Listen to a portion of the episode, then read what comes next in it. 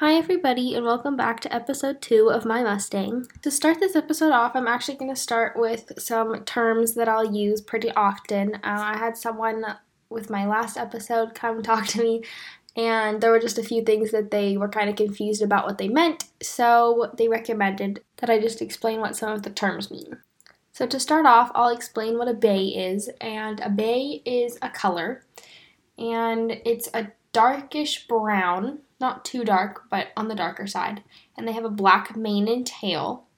And typically their legs have a little bit of black on them from the bottom to about the knee, or a little above the knee. The second term I'm going to explain is a round pen, which is actually pretty self explanatory. It's a round pen, and the circumference is typically anywhere from 30 to 100 feet. I'm not exactly sure how big the one is that we use, but it's a pretty good size. The next thing I'm going to explain is a lunge whip, which a lot of people get confused about. It acts as a supportive tool, and most people use it while on the ground to lunge their horse or use it as an extension of their arm. Um, there's a few other things, but those are the main ones that I can think of off the top of my head. They're made from fiberglass, and then woven nylon typically covers it, or some other synthetic thread. And then it has what we like to call a tail and then a rubber handle. Lunge whips typically have a longer tail, and driving whips typically have a shorter tail. Both work for lunging, but an actual lunge whip makes it a little bit easier if you need to correct your horse just because of that longer tail. Last term I'm going to explain, which I'm sure most of you will know what it is, is a halter and lead rope. The halter has a nose band and then a piece that goes behind their ears and a throat latch and it comes down under their chin, which is where you connect the lead rope. And the lead rope is basically like a leash, but instead it's for a horse and it's typically a little bit longer and thicker than a dog leash. So now that I've explained some of those common terms, um, I'm going to get into what this episode is about.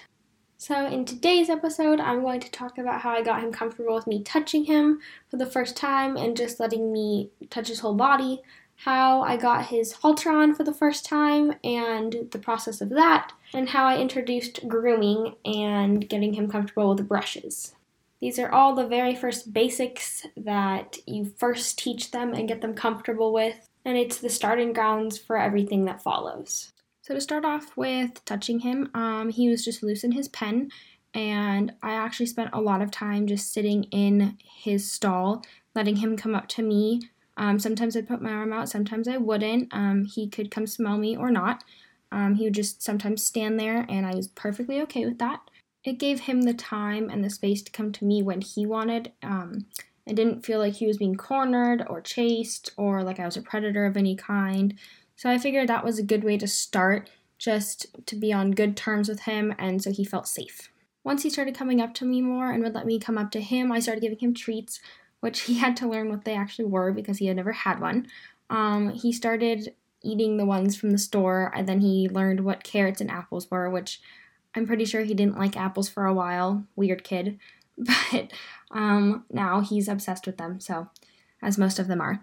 But once he started getting comfortable around me, I would just go up to him, his shoulder, um, pet him for a couple seconds, and walk away he started getting more and more comfortable with that, so I would do it more often and for longer, and I would just start moving to different places at his body. He actually didn't like having my arm or anything go past his ears and like his line of vision towards the front. So it took me a little bit to be able to pet his face. Sometimes I was able to pet his face, but if I was standing behind his ear and reached my arm forward, he didn't like it, so he would turn and walk away. So to start working on that, I actually grabbed my lunge whip and would stand behind his ear and then use the lunge whip as an extension of my arm.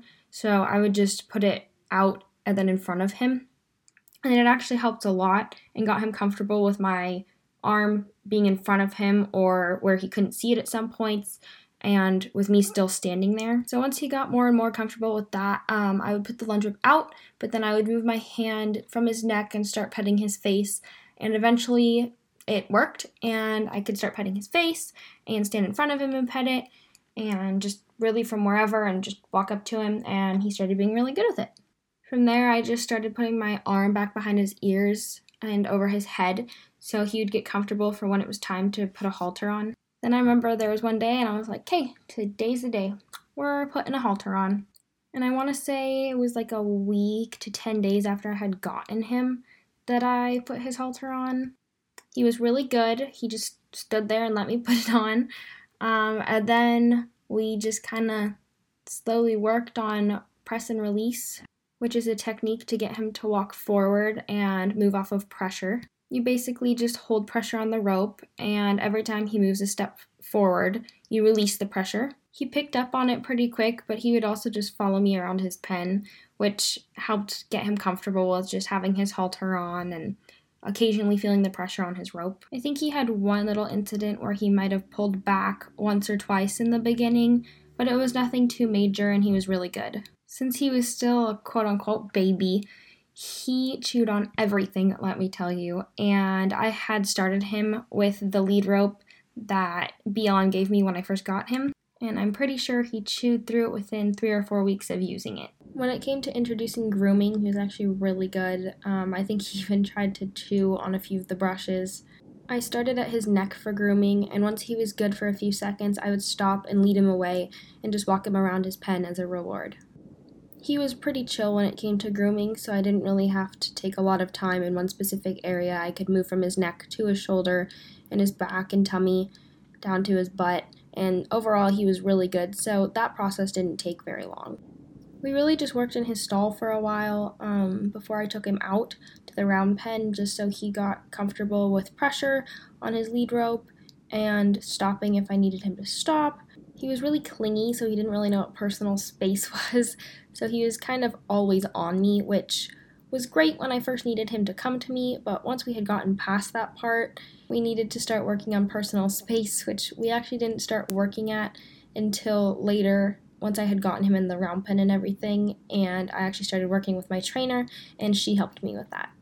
Once he got better with pressure on his lead rope, and when I would pull, he would give, we started working on leaving his pen.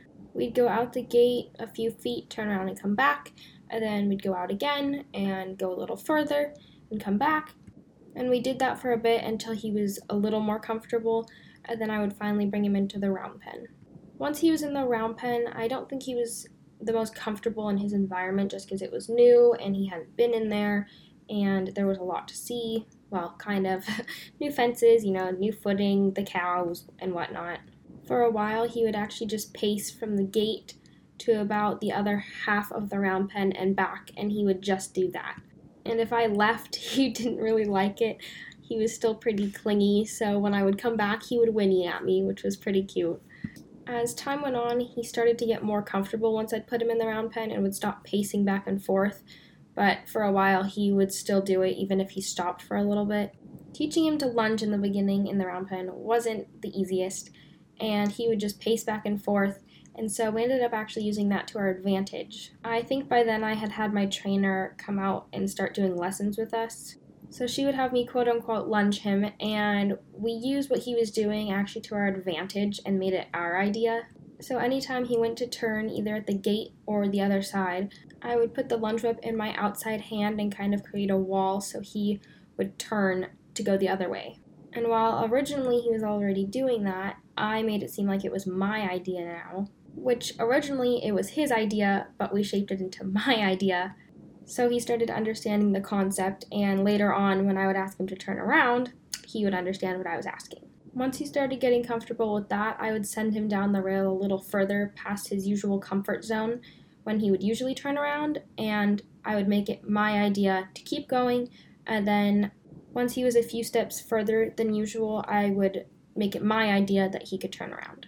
Eventually, he started going further and further down the rail, and one day he just started going all the way around, which was super nice. And then we could start working on other stuff. We started working on trotting and the transition into the trot, and then breaking back down to the walk. Once he was comfortable with walking and trotting, I had him canter a few steps, and then I would break him back down to the trot, let him trot a little bit, and then break him back down to the walk, and then we just really started working on transitions into each one of those. To be honest, I don't remember a ton of what we worked on then, just because it was like a year ago and he's progressed a lot. Um, but we started working on more personal space and him getting off of me and him using his body because when we started lunging, he was just kind of everywhere and didn't know where his own feet were. So we just started working on him coming together a little bit more and knowing where his butt was and knowing where his front feet were. We actually also did a lot of free work in his pen, and that was just to get him out of my personal space. I would send him down the rail in his pen and follow him, and then follow him to the other side, to the other rail, and then to get him to turn to cut across, I would kind of go to the outside of his butt and put my lunge whip out and kind of create a bend so he would keep going and not just go into his shelter. I don't know if any of that just made sense, but that's the only way I can think to explain it. He started getting better and better with the work we were doing in his stall, and he started to understand that, you know what, personal space is a thing, and it's okay to not always have to stand right on top of someone. I also forgot to mention when I started picking up his feet, which was before we did all that free work in his pen, um, so he still didn't really know what personal space was. And anytime I'd go to pick up his foot, he would kind of drop his shoulder and just walk forward, which just made it hard for both of us. So I think I stopped that for a little bit and got my trainer's help. And essentially, she just had me put a lead rope um, around his fetlock. Just, it wasn't like tied or anything, there wasn't a loop it was just underneath, and she'd just have me pull to put pressure on it. And once he released the pressure and lifted up his foot, then I would drop the pressure. So that way he learned that when I put pressure on it and asked for it, to pick it up.